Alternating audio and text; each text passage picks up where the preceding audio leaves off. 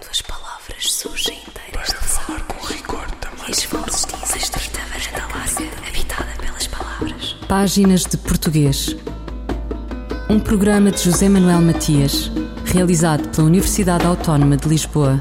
Uma estrita varanda larga, habitada pelas palavras. Para falar com rigor da máquina do mundo.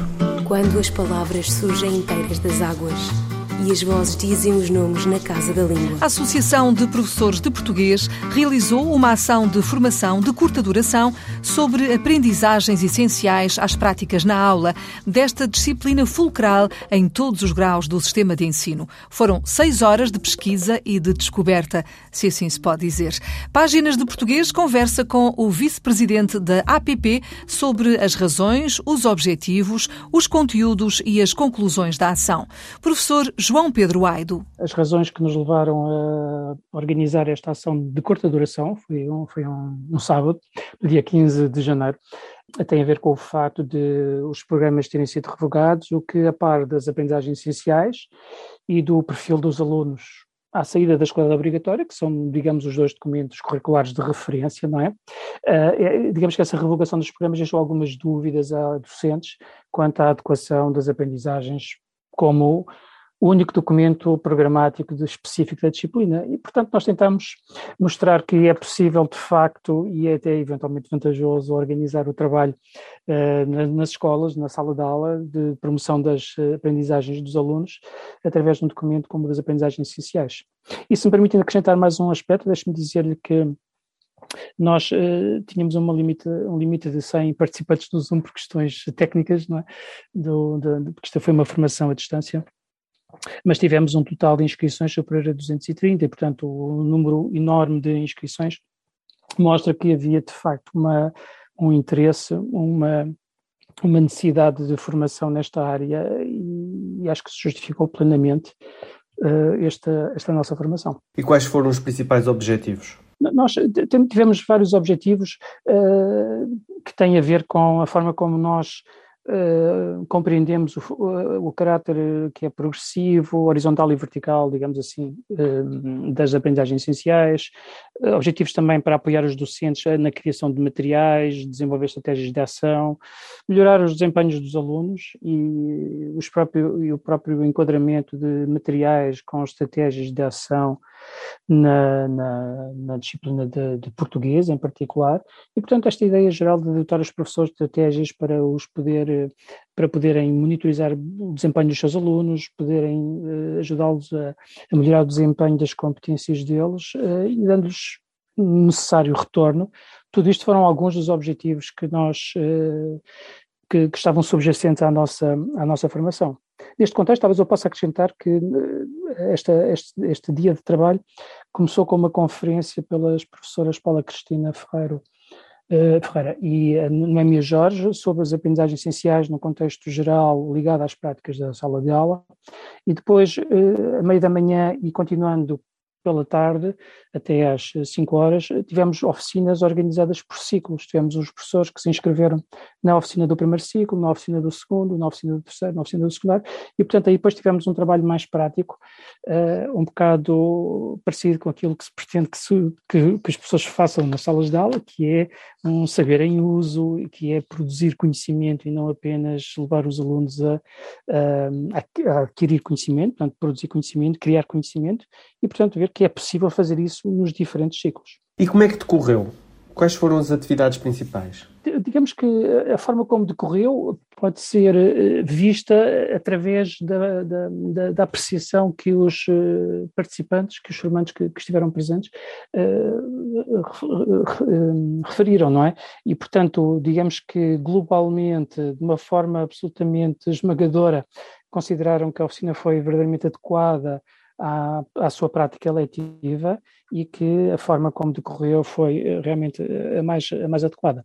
Digamos que, se nós pensarmos em particular na conferência de abertura, digamos que essa conferência proporcionou uma reflexão mais geral sobre o enquadramento das aprendizagens essenciais neste contexto que eu referi, mas também desmontando alguns mitos, os mitos, por exemplo, de que as aprendizagens são mínimas, são um mínimo, quando na verdade elas são, e podemos mostrar isto, são na verdade um máximo, são a essência, aquilo que se espera que seja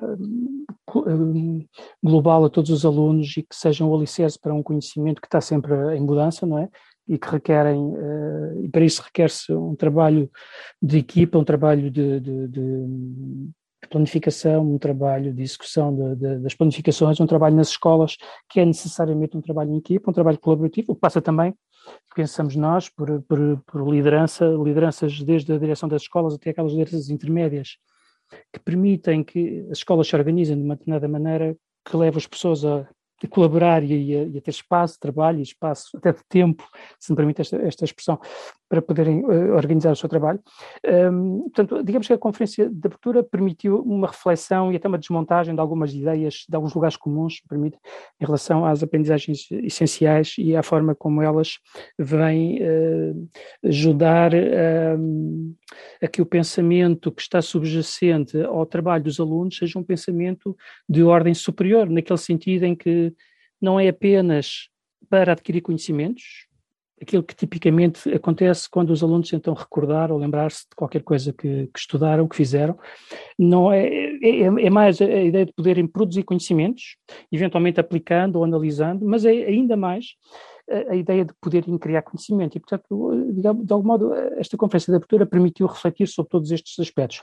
Depois, em particular, nas diferentes salas simultâneas, os professores tiveram a organizar esse trabalho de uma forma mais específica, por exemplo, numa visão muito próxima do trabalho dos alunos mais jovens, porque a oficina do primeiro ciclo era mesmo, e intitulava-se precisamente Onde Tudo Começa, e portanto foi muito interessante que uma das conferencistas da conferência de abertura foi uma das organizadoras desta oficina do primeiro ciclo.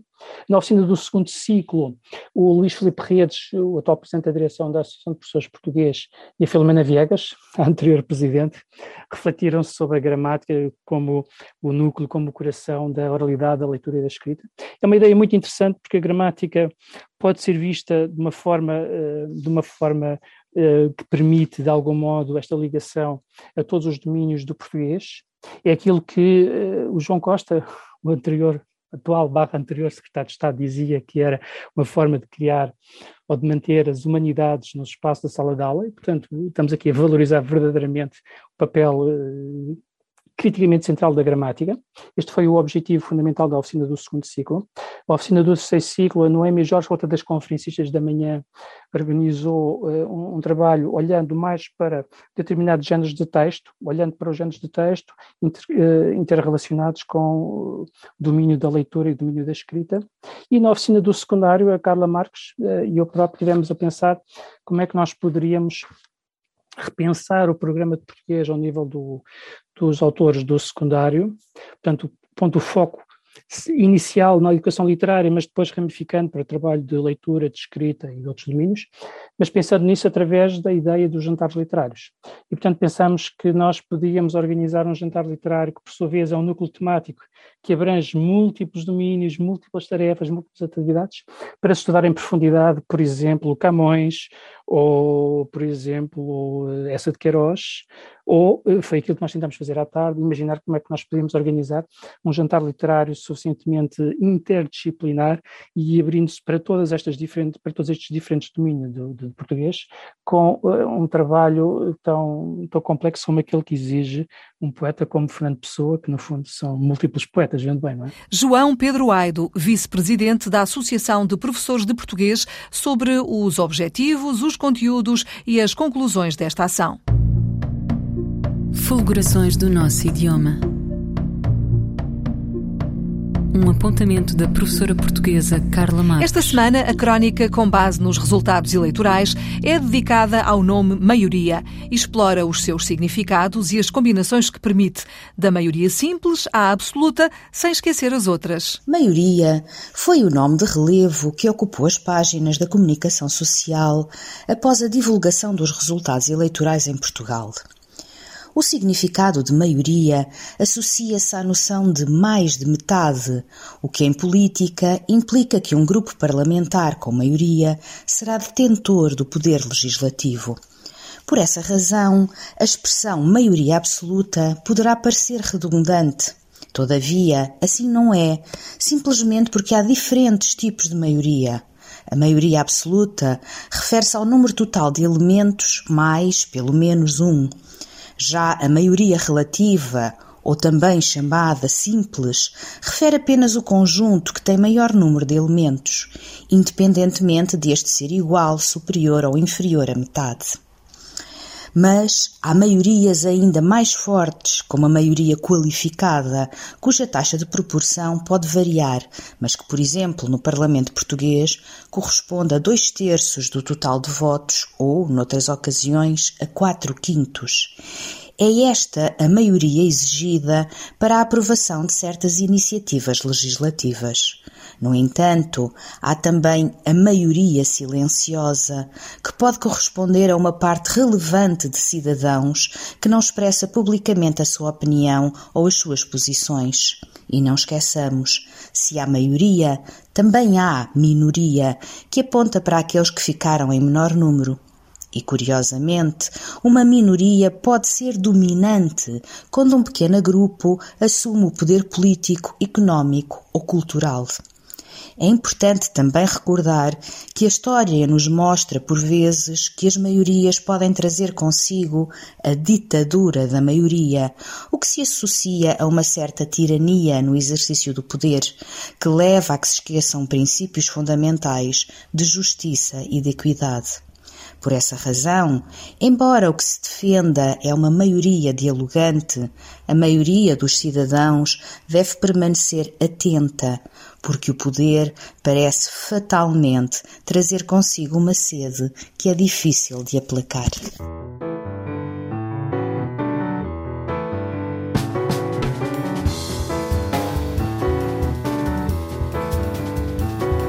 A morte saiu à rua num dia assim, naquele lugar sem nome para qualquer fim. Uma gota rubra sobre a calçada cai e um rio de sangue de um peito aberto sai.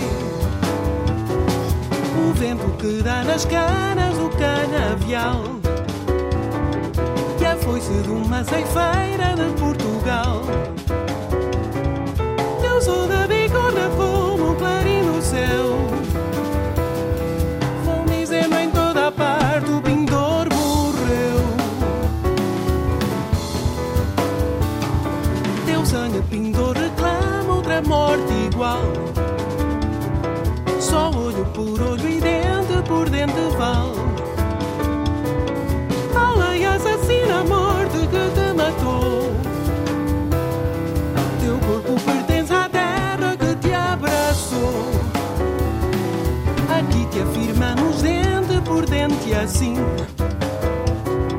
que um dia rirá melhor que rirá por fim. Na curva da estrada há covas feitas no chão, e em todas floriram rosas de uma nação.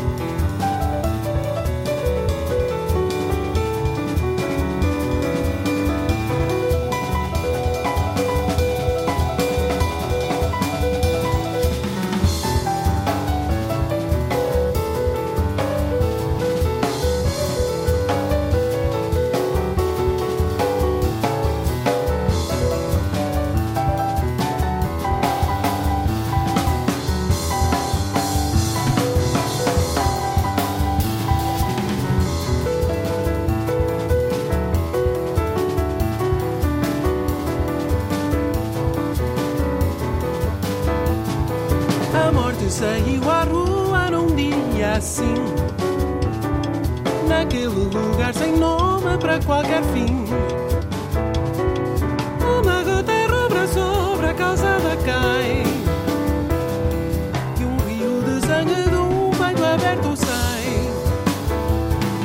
O vento que dá nas canas do canavial, e a foice de uma ceifeira de Portugal.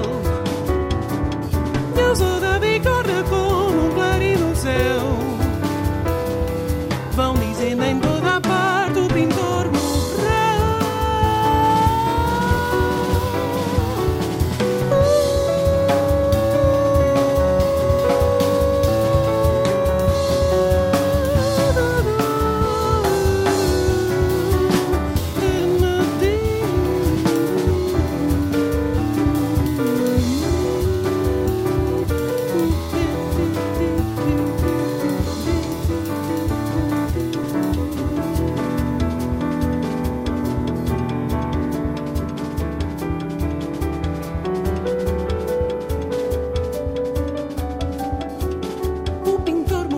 A morte saiu à rua. Jacinta. Quantas palavras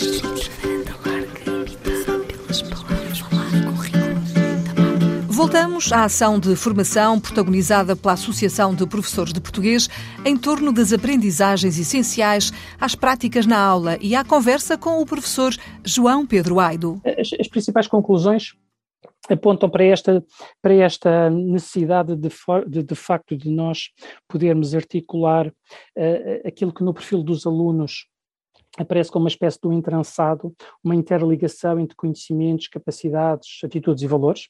Não se conseguem verdadeiramente dissociar estes três elementos, não é? Tudo isto dá origem a umas aprendizagens essenciais que verdadeiramente procuram organizar a aprendizagem em termos de uma ação. As próprias aprendizagens essenciais e tem na sua estrutura um conjunto, uma explicitação de um conjunto de ações estratégicas que levam, como há pouco descrevia, conduzem a pensamentos de ordem superior, interligando com a autonomia e flexibilidade curricular.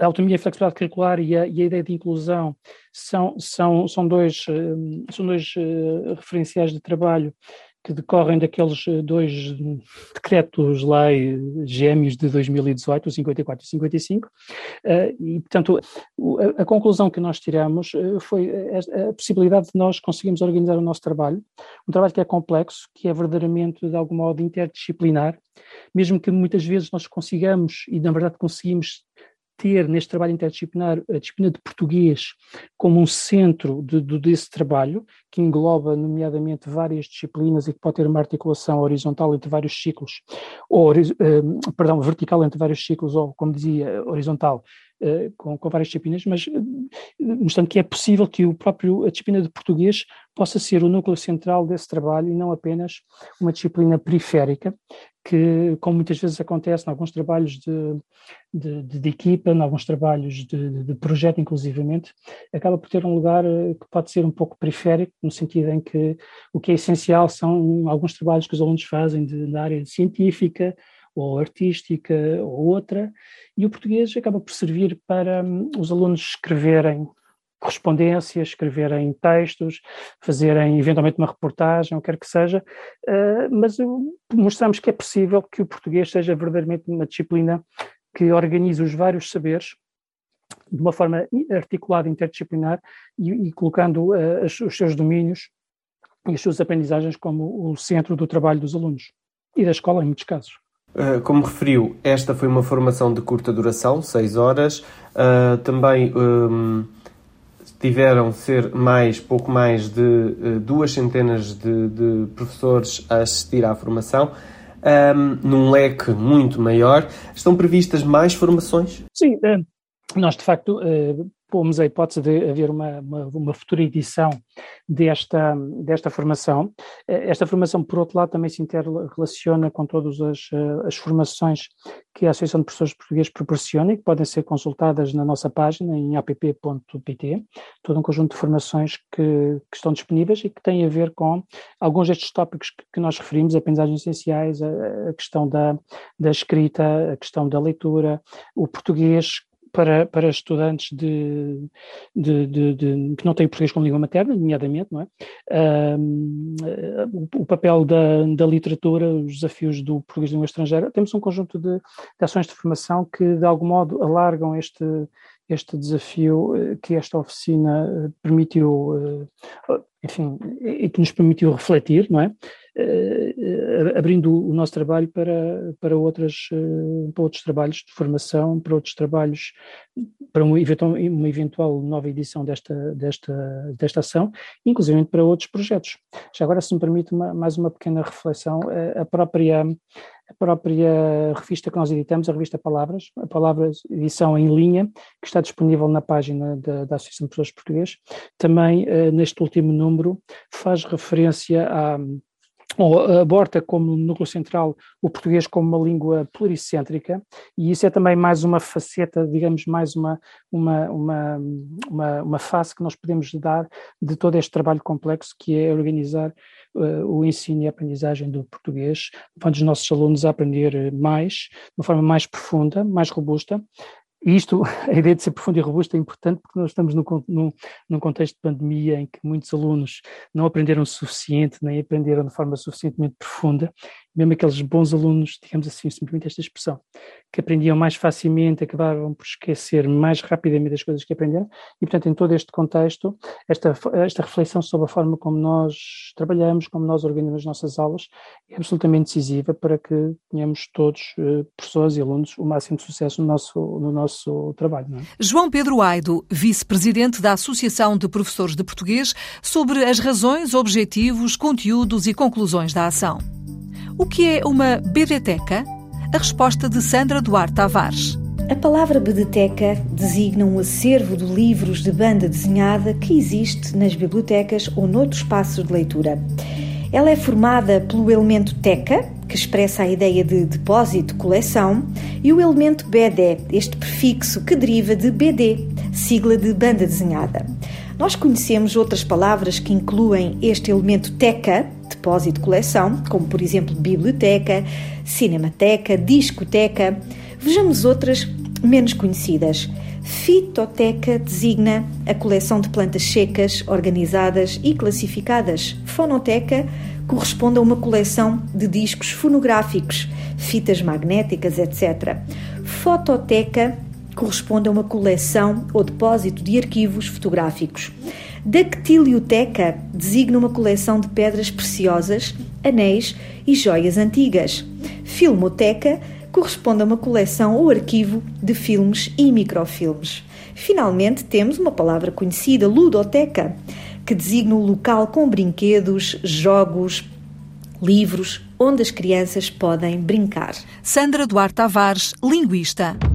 Eu, El Rei, faço saber aos que este alvará virem que hei por bem me apraz dar licença a Luís de Camões para que possa fazer imprimir nesta cidade de Lisboa uma obra em 8ª rima chamada Os Lusíadas. Estante Maior, em colaboração com o Plano Nacional de Leitura.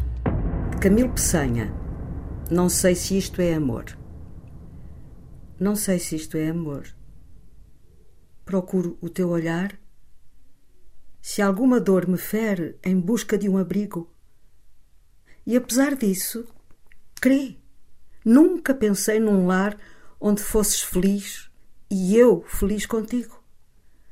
Por ti nunca chorei nenhum ideal desfeito e nunca te escrevi nenhuns versos românticos. Nem depois de acordar te procurei no leito como a esposa sensual do cântico dos cânticos. Se é amar-te, não sei. Não sei se te idealizo. A tua cor sadia, o teu sorriso terno. Mas sinto-me sorrir de ver esse sorriso que me penetra bem, como este sol de inverno. Passo contigo a tarde e sempre sem receio da luz crepuscular que inerva, que provoca. Eu não demoro a olhar na curva do teu seio. Nem me lembrei jamais de te beijar a boca. Eu não sei se é amor, Será talvez começo? Eu não sei que mudança a minha alma pressente. Amor, não sei se o é, mas sei que te estremeço, que adoecia, talvez, de te saber doente. Camilo Pessanha, na voz da atriz Irene Cruz. Um dos maiores nomes da poesia portuguesa de qualquer época, Camilo Pessanha, jaz no cemitério do Arcanjo Miguel, em Macau, cidade onde morreu em 1926. Simbolista, a sua obra, que Pessoa admirava e a quem pediu colaboração, tem sido estudada por numerosos especialistas, de Paulo Franchetti a Daniel Pires e Gustavo Rubin. Em Os Afluentes do Silêncio, Eugênio de Andrade refere-se ao poeta de Clepsidra como um dos detentores mágicos dos mistérios da língua, da sua musicalidade e da sua profundidade. Em Macau, Pessanha tem nome de rua, mas a memória esbate-se no tempo. E o juiz, professor de liceu, fumador de ópio, amigo de Venceslau de Moraes, é conhecido de poucos. Paulo José Miranda escreveu O Mal, ficção com que recebeu o prémio José Saramago, obra que se debruça sobre o singular destino deste homem e a grandeza da sua obra poética.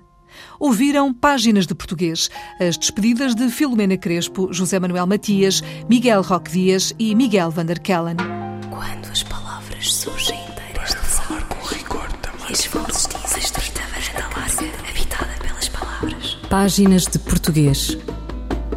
Um programa de José Manuel Matias, realizado pela Universidade Autónoma de Lisboa. Uma estrita varanda larga, habitada pelas palavras. Para falar com rigor da máquina do mundo. Quando as palavras surgem inteiras das águas e as vozes dizem os nomes na Casa da Língua.